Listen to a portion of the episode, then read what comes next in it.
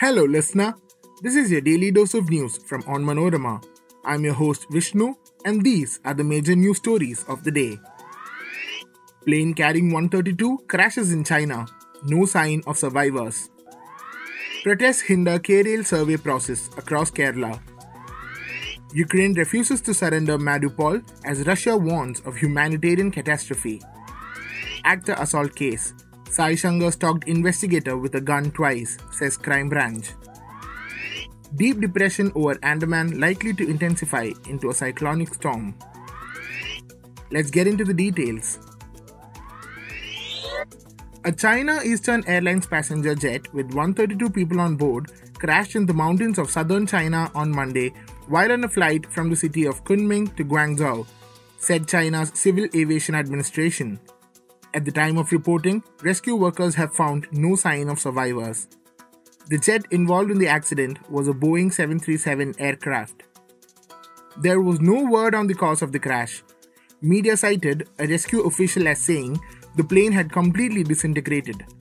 A fire sparked by the crash burnt down bamboo and trees before being put out.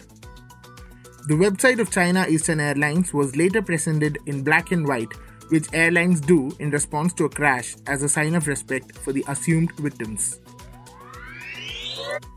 Widespread protests against Kerala's controversial K-Rail project intensified on Monday as authorities went ahead with plans to lay boundary stones for the Silver Line rail corridor. Survey activities had to be stopped in Tirunavaya in Malappuram and Chotannikara in Ernakulam following massive agitation against the project. Kallai in Kozhikode saw stiff resistance from residents and protesters since 9:30 am. After several rounds of failed negotiations, K-Rail officials returned by 3:45 p.m. without completing the process. The government dispatched a large posse of police to control protesters in various places. CPM State Secretary Kodiyeri Balakrishnan called the protests politically motivated. In most places, the protests are not organized by people losing their land. The agitation at Madapalli is a conspiracy even a union minister and community leader participated, said Kodiyeri, referring to V. Muralidharan's visit along with a local NSS leader.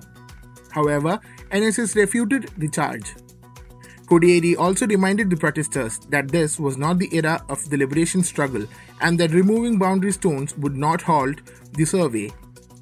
The Pinarayi Vijayan led left government is even considering taking legal action against those who remove boundary stones.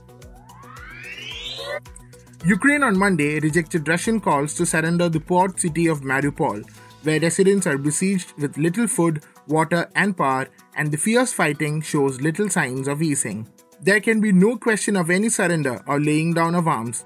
The Ukrainska Pravda news portal cited the deputy prime minister as saying, Russia had earlier called on Ukrainian forces in Mariupol to lay down their arms, saying a terrible human catastrophe was unfolding. It said defenders who did so would be guaranteed safe passage out of the city when Moscow opens a humanitarian corridor on Monday. The crime branch is inquiring into the activities of cyber expert Sai Shankar, whose services were allegedly sought by actor Dileep, who is a co accused in the 2017 actress assault case. The investigators received information that Sai Shankar had stalked Baiju M. Paulos, the officer who handled the assault case, with a gun on two occasions.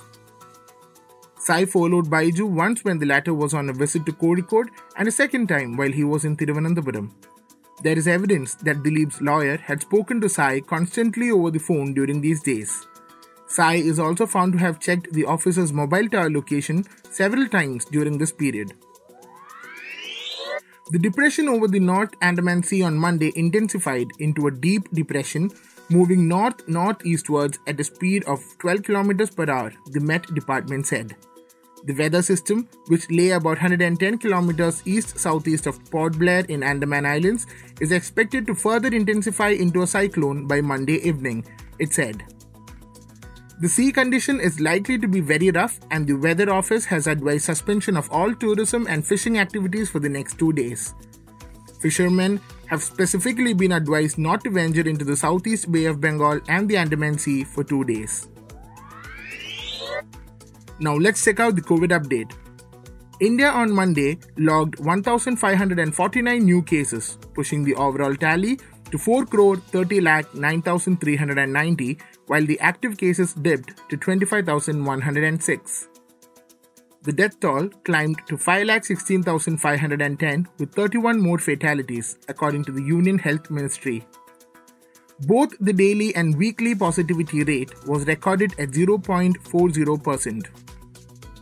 That brings us to the end of this episode. Be sure to come back tomorrow. As always, thanks for listening to Daily News Dose.